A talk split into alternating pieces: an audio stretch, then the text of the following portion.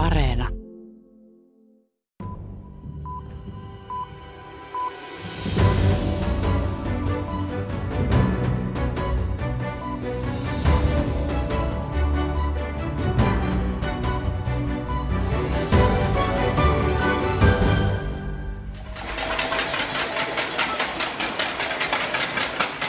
Padat ja kattilat paukkuvat nyt iltaisin parvekkeilla Myanmarin suurimmassa kaupungissa Yangonissa. Ihmiset ovat käynnistäneet varovaisia protesteja viime maanantaina helmikuun ensimmäinen päivä tehtyä sotilasvallan kaappausta vastaan. Myanmar on maa, joka tunnetaan nuoresta demokratiastaan ja lännessä ristiriitoja herättäneestä johtajastaan Aung San Suu Kyiistä. Täyden vallan kaapannut armeija – on nyt asettanut Suu Kyiin jälleen kotiarestiin, esittänyt häntä vastaan syytteitä muun muassa laittomien radiopuhelimien hallussapidosta ja julistanut maahan vuoden kestävän poikkeustilan. For the future of the country is just a crazy action to take. But yeah, if you look at the history, it's you know a few handful of powerful people making crazy decision that you know takes countries into different directions. So this is I think what's going on here. Tämä tuntuu järjettömältä. Historiasta nähdään, kuinka pieni joukko ihmisiä voi heilutella kokonaisten maiden kohtaloita. Se on se, mitä täällä nyt tapahtuu, sanoo dokumentaristi Lamin O. Miksi demokraattisesti valittu puolue syrjäytettiin vallasta vain kymmenen vuotta sen jälkeen, kun Myanmar avautui maailmalle? Onko demokratiakehitys nyt pysähtynyt? Tervetuloa kuuntelemaan maailmanpolitiikan arkipäivää ohjelmaa. Minä olen Sari Taussi.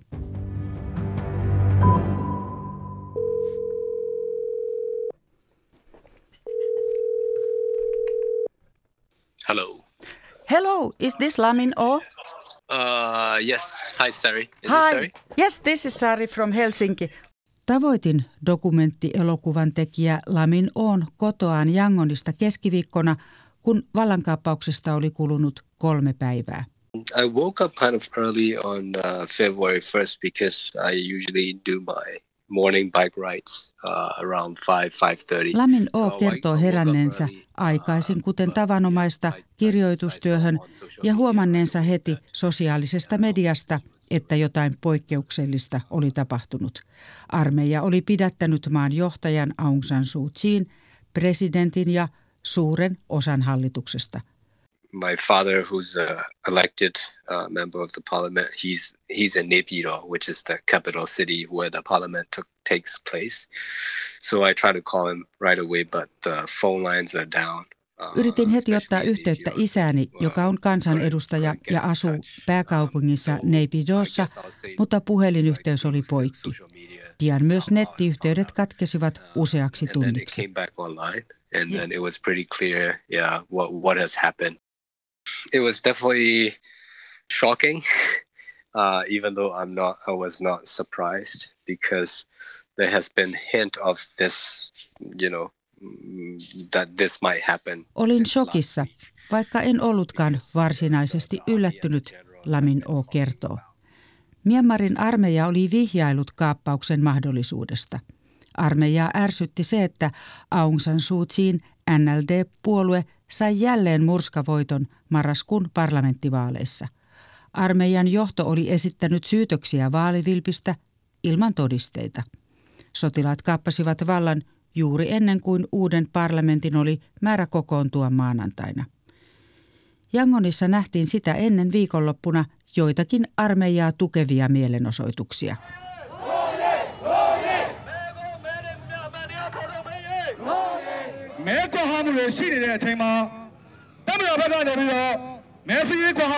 I would say it's a very small number of people who are supporting the coup. Um, and the crowd that goes out to protest uh, in favor Lamin on mukaan vallankaappausta tukee vain hyvin pieni joukko ihmisiä ja tukimarsseihin osallistuville todennäköisesti jopa maksetaan. Viikon kuluessa ilmapiirimaan suurimmassa kaupungissa Yangonissa on alkanut palautua päällisin puolin normaaliksi. in Yangon, at least uh, if you go outside in the city, it will look kind of normal. Um, Kaduilla on tavallista vähemmän liikennettä ja jotkut liikkeet ovat sulkeneet ovensa. Mellakka poliiseja on kadulla, ilmapiiri on odottava, kuvailee Lamin O. Kaappausta vastaan on myös alettu osoittaa mieltä. But I think most of the activism right now is happening online.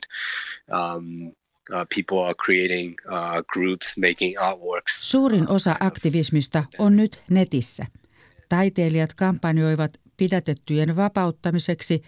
Ainakin osa lääkäreistä ja hoitajista on mennyt lakkoon ja julkaissut itsestään kuvia, joissa he nostavat pystyyn kolme sormea. Tämä on nälkäpeli elokuvasta liikkeelle lähtenyt mielenilmaus, joka on levinnyt etenkin Aasiassa. Myös kampanja paukutella kattiloiden kansia iltaisin parvekkeella levisi juuri somen avulla.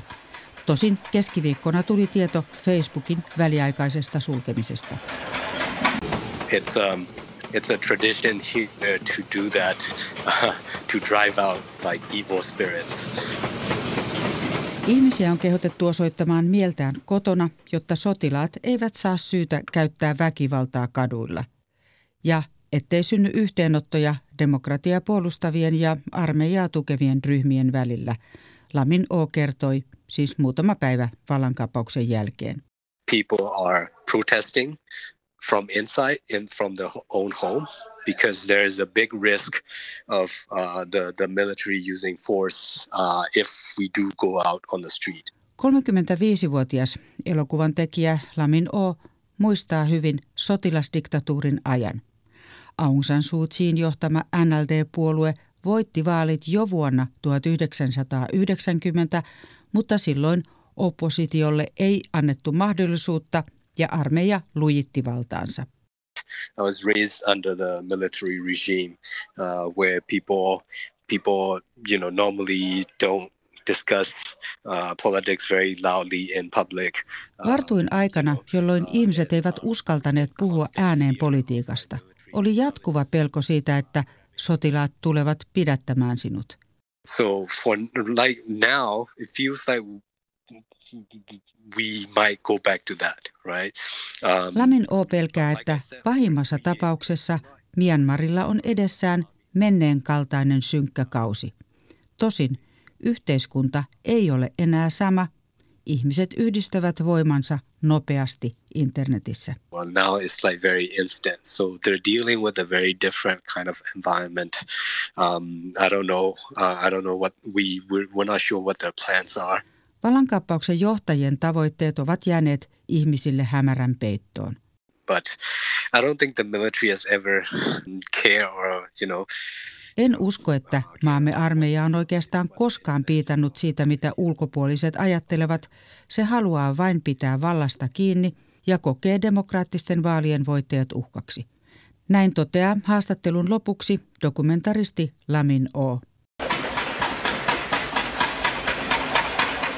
Sotilasvallan kaappaus on kova isku lähes tasan kymmenen vuotta jatkuneelle demokratiakehitykselle.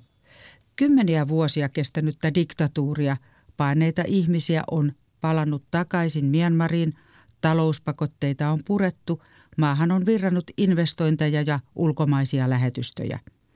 Myös Suomi avasi suurlähetystön Myanmariin muutama vuosi sitten.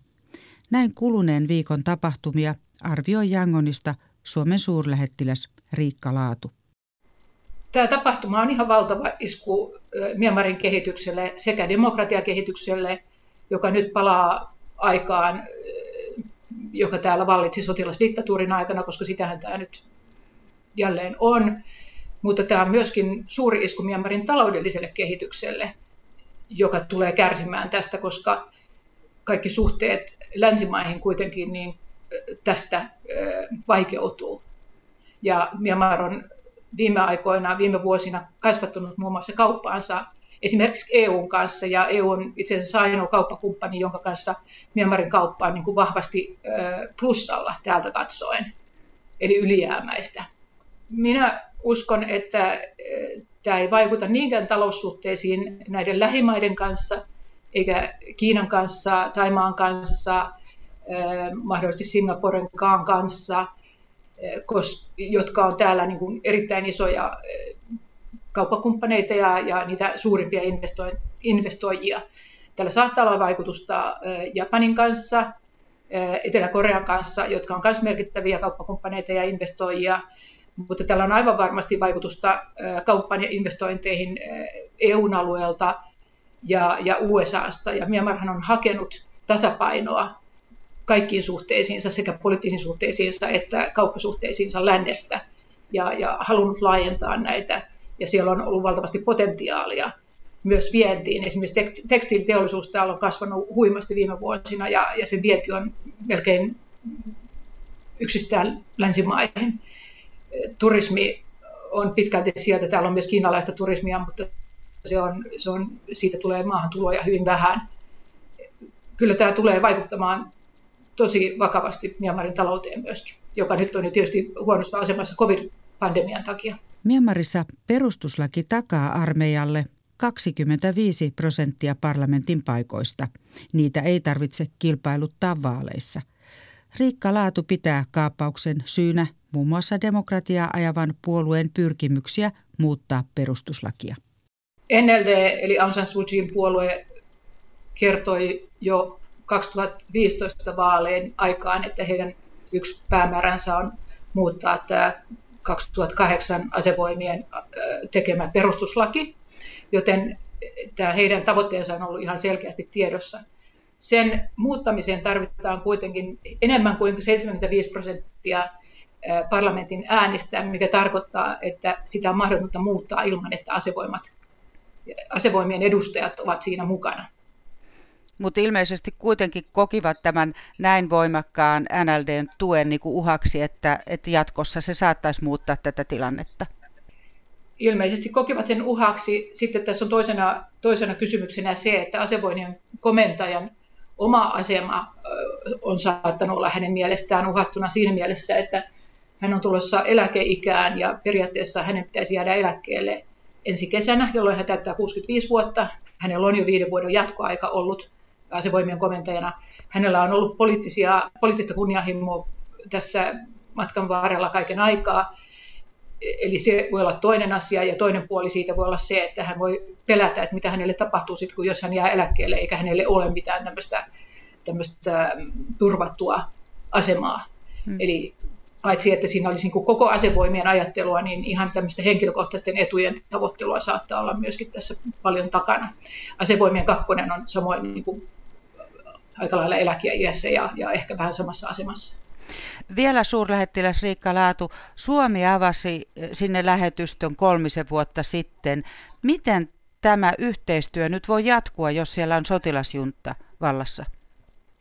Joo, Suomen lähetystö itse asiassa avattiin vähän aikaisemmin ja sitten se korotettiin suurlähettilästason äh, lähetystöksi kolme ja puoli vuotta sitten. Ja Suomi tuli tänne, niin kuin monet muutkin länsimaat, siinä vaiheessa, kun tämä maa alkoi demokratisoitua. Ja tarkoituksena oli nimenomaan tukea tätä maan demokratiakehitystä ja, ja, ja kansan hyvinvoinnin kehitystä. Se on nyt vaarantunut ja meidän täytyy pohtia, ja me pohditaan yhdessä muiden avunantajien kanssa sitä, että et, et miten me voidaan minimoida ne vahingot, joista, jotka, jotka tässä nyt on tapahtuneet. On ihan selvää, että me emme tule toimimaan sellaisilla tavoilla, jotka hyödyttää tätä sotilashallintoa suoraan. Sitten meidän täytyy muilta osin niin kuin katsoa hanke hankkeelta sitä, että, että mitkä ne toimintaedellytykset ovat. Että me toimitaan monesti esimerkiksi kansalaisjärjestöjen kautta tai muiden järjestöjen kautta, YK-järjestöjen kautta. Ja nyt on nähtävä ja katsottava lähiviikkoina, että, että onko sellaisilla vielä toimintaedellytyksiä täällä ja minkälaisia. Onko selvää, että suurlähetystö pysyy siellä? Tästä ei ole käyty mitään keskustelua vielä, en, en lähde spekuloimaan. Näin sanoi Suomen suurlähettiläs Myanmarissa Riikka Laatu. Etenkin länsimaissa Myanmarin kehityksen seuranta on viime vuodet keskittynyt paljolti Aung San Suu Kyihin. Hänen ristiriitaista hahmoaan ja suhtautumistamme häneen on tutkinut yliopiston lehtori Tiina Airaksinen Helsingin yliopistosta. Minkälainen hahmo Aung San Suu Kyi mielestäsi on? No, hän on saanut tota, hyvin vahvan tällaisen poliittisen äh, vanhan perinnön ja isältään Aung Sanin itsenäisyystaistelijataustasta johtuen. Ja hän on, äh, Aung San Suu Kyi on hyvin henkeen ja veren buddhalainen ja burmalainen. Hän on mun mielestä uhrannut aika paljon maansa puolesta omassa elämässään, hänen perheensä, joka jäi sinne Britanniaan, hänen, hänen toisaalta hänen vapautensa, tai hänet on monta kertaa pidätetty ja hän on ollut kotiarestissa. E, Mutta mun mielestä hän on myös hyvin tämmöinen ideologi. Et mä en näe hänessä sellaista niin kuin pragmaattista johtajuutta. Että tämmöisenä hienona ideologina kyllä hänen tunnisten ja näin. Mutta hänen maineensahan on kansainvälisesti tahrautunut tässä Rohingya-vähemmistön kysymyksessä. YK puhuu vähintään rohingojen etnisestä vainosta. Miten tämä sopii tämmöisen ideologin toimintaan, mitä siellä on tapahtunut? No sepä juuri, aika vaikeastihan se siihen sopii, koska hän ei ole koskaan oikeastaan millään tavalla tuominnut näitä armeijan toimia. Osassa voidaan puhua jo ihan kansan murhasta, kansan äh, vainoamisesta, pahoinpitelystä, raiskauksesta, mielettömistä pidätyksistä ja muuta. Että tämä ei mun mielestä sovekaan millään tavalla. Ja sen takia esimerkiksi Amnesty International perui hänen, hänelle tuota kunnianosoituksensa muutama vuosi sitten. Ja äh, tämä ehkä tulee hirveän selkeänä tota, Suchiin taustassa siinä, siinä, että hän ei haluakaan nähdä ikään kuin rohingoja osana tätä Myanmarin liittoa. Mutta sanoit, että häntä voidaan pitää ideologina. Minkälaisena ideologina? No hän näkee tämmöisenä tämän kansallisen identiteetin, Myanmarin kansallisen identiteetin tämmöisenä etnisuskonnollisesta näkökulmasta, tämmöinen nationalismi, joka kannattaa, että siellä tulisi olla vaan esimerkiksi burmalaisia etniseltä taustaltaan olevia, ja sitten tietysti hyvin vahvasti hän tukee tällaista buddalaista, eli uskonnollista nationalismia. Eli silloin kun nämä yhdistyy, niin se hänen mielestään tulisi muodostaa se koko Myanmarin kanssa. Selvää on, että Aung San Suu Kyi on demokratiataistelija ja hän on edistänyt demokratiaa Myanmarissa, mutta tiedämmekö oikeastaan minkälaista demokratiaa, mitä hän siitä itse sisimmässään ajattelee, tutkija Tiina Airaksinen? Se onkin hirveän vaikea, koska mä, musta tuntuu, että me ei kukaan oikein tiedetä. Me tiedetään hänen taustastaan paljon, miten hän on tota, ollut, äh, kärsinyt elämässään ja miten hän on ollut pidätettynä. Ja, äh, mutta me, mä en niin tiedetä, mikä hänen poliittinen idea, ideansa ja agendansa oikein on. Mutta tota, se, mikä on ollut hirveän tärkeää, on se, että, että Burma kuuluu ja Myanmar kuuluu buddalaisille. Et se on tullut hyvin selkeästi siinä esille, koska hän ei missään nimessä ole kieltänyt, niin kuin puhuttiin tuossa Rohingajan vainoja. Mutta se, että äh, hän alun perin oli hyvin juntan, eli armeijan vastainen, mutta sitten 2015 jälkeen niin hän on joissain kommenteissa jopa vähän niin kuin kehuskellut niitä juntan armeijan ihmisiä siinä, että eihän tämä nyt paha olekaan. Niin hän on jotenkin hirveän vaikea ymmärtää, että mitä siellä sisällä sydämessä ja, ja sielussa ja päässä tapahtuu. Että, et, et, siitä kun tietäisi pikkasen enemmän muuta kuin näitä julkilausumia, niin se, silloin olisimme kyllä paljon viisaampi. Jos nyt voi sanoa, että hän on ristiriitainen hahmo, niin voi ehkä myös ajatella, että täällä lännessä myös media on tavallaan nostanut hänet jalustalle ja sitten laskenut sieltä alas. Kyllä, Juuri näin. Eli tietyllä tavalla me, ollaan, me ei olla tiedetty sinä aikana, kun hän on ollut pidätettynä ja, ja tota, kotiarestissa, että minkälainen, minkälaista politiikkaa ja minkälaista maailmaa hän oikeastaan ajaa. Ei, mun mielestä edelleenkään tiedetä sitä. Että me ollaan tietyllä tavalla nähty hänet semmoisena kauniina, hauraana demokratian ää, tota, puolustaja naisena ja ja uskoneet, että, että, että kaikki ne asiat, mitkä hän tulee sitten toteuttamaan, ovat kauniita, demokraattisia, vähän samanlaisia kuin mitä meillä täällä ää, länsimaissa on. Mutta nyt tämä on tullutkin aivan toisenlainen näkökulma hänestä ja, ja ikään kuin nyt joudutaan, niin kuin, nyt vähän on murtunut se jalusta, mihinkä me olemme hänet asettaneet. Näin sanoi tutkija Tiina Airaksinen. Myanmarissa Aung San Suu Kyillä on kuitenkin erittäin vankka tuki etenkin monietnisen maan valtaväestön keskuudessa. Kannatuksen kasvu on ärsyttänyt armeijaa, sanoo Kaakkois-Aasiaan perehtynyt asiantuntija Olli Ruohomäki ulkopoliittisesta instituutista. Tässä on taustalla se, että Myanmarin armeija Tatmadau on jo pitkään puhunut semmoisesta käsitteestä kuin kurinalainen demokratia. Ja he ovat katsoneet sivusta viimeiset neljä 5 vuotta National League of Democracy, äh, Aung San Suu Kyi äh, toimintaa ja, ja demokratia hän on edennyt aika hyvin Myönmaarissa. Sitä on pidetty Kaakkois-Aasian mittapuissa eräänlaisena valopilkkuna. Ja armeija ei ole tästä oikein pitänyt, ja yhteistyö Aung San Suu Kyiin National League of Democracyn kanssa on ollut hyvin jännitteistä jo mennä vuodet. Ja nyt sitten kun NLD sai murskavoiton viime marraskuun vaaleissa, armeija päätti tehdä nyt peliliikkeen sitten viime maanantaina, että estää Aung San Suu Kyiin toisen kauden vallassa. Vaikka näyttää siltä, että Aung San Suu Kyi ei ole asettunut poikkiteloin armeijan kanssa, esimerkiksi tässä Rohingya-kysymyksessä hän, hän on näyttäytynyt niin kuin armeijan tukijana. Joo, Aung San Suu Kyin äh, rooli tässä Rohingya-kysymyksessä on ollut sinänsä vaikea, koska armeijahan on käytännössä tehneet näitä etnisiä puhdistuksia rohingojen suhteen ja erityisesti tämä seniorikenraali, joka nyt siis val, kappasi vallan, Ming Aung Laing, niin tuota, häntä on syytetty myös sotarikoksista. Mutta äh, Aung San Suu Kyin on ollut aika vaikeassa asemassa, koska hän on kuitenkin viime kädessä myös tota, Pama-väestön johtaja. Ja ei asettumalla rohingoja puolustamaan, joka on siis tämä muslimivähemmistö, niin ei Aung San Suu Kyi olisi millään tavalla voittanut tai saanut ääniä sitten Pama-väestöltä. Eli hän oli siinä mielessä vähän niin kuin puun ja kuoren välissä. YKssa turvallisuusneuvosto on vaatinut Aung San Suu Kyiin ja muiden pidätettyjen vapauttamista, mutta ei ole saanut tuomittua kaappausta sinänsä Kiinan ja Venäjän vastustuksen takia. Kiinan rooli näyttääkin pysyvän Myanmarissa vahvana. Jännä kyllä, eh, Aung San Suu Kyi, National League of Democracy johtaja, niin vuonna 2020 solmi 30 erilaista sopimusta Kiinan kanssa, jotka liittyy siis taloudelliseen yhteistyöhön. Kiinallahan on tämä Silkkitie, maailmanlaajuinen iso hanke, Belt and Road Initiative, ja Kiina on rakentanut tämmöistä talouskäytävää Myönmarissa, eteläisestä Kiinasta Intian valtamerelle. Siinä on öljyputkia, rautatietä on suunniteltu ja Kiinalla on nyt myös pääsy Kiakpiu nimiseen syvävesisatamaan.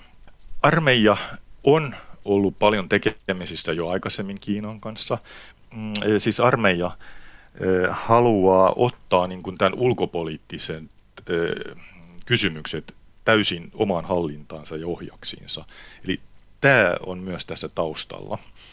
Ja, ja Kiinan rooli on hyvin vahva, hyvin merkittävä Myönmarissa sekä poliittisesti että tosiaankin taloudellisesti ja se yhteistyö tulee jatkumaan. Ja oli itsestään selvää, että YK turvallisuusneuvostossa Kiina ei olisi hyväksynyt minkäänlaista sanktioiden asettamista, ja Venäjä siinä on sitten ollut Kiinaa peesaamassa.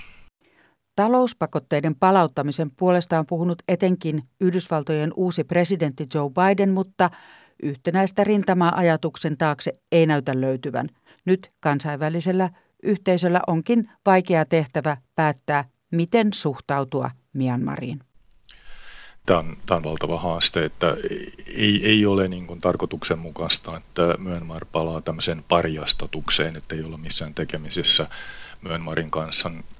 On tietenkin tosi vaikea tehdä virallista yhteistyötä sotilasjuntan kanssa, mutta toisaalta nimenomaan kansalaisyhteiskuntaa täytyy tukea tavalla tai toisella. Siellä on kuitenkin miljoonia tavallisia ihmisiä, joiden arkea täytyy tukea ja, ja on myös valtavia ihan humanitaarisia tarpeita koulutuksessa, terveydenhuollossa, perusinfrastruktuurissa, että pitää löytää joku tapa pitää yllä dialogia, mutta miten se tehdään, niin se jää vielä nähtäväksi.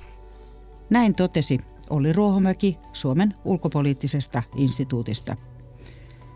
Tähän päättyy tämänkertainen maailmanpolitiikan arkipäivää. Ja kuten joku ehkä huomasi, Aiheenamme ei ollut Venäjä, kuten viikko sitten lupailin. Se aihe siirtyi nyt seuraavaan kertaan. Kiitos, että kuuntelitte ohjelmaa.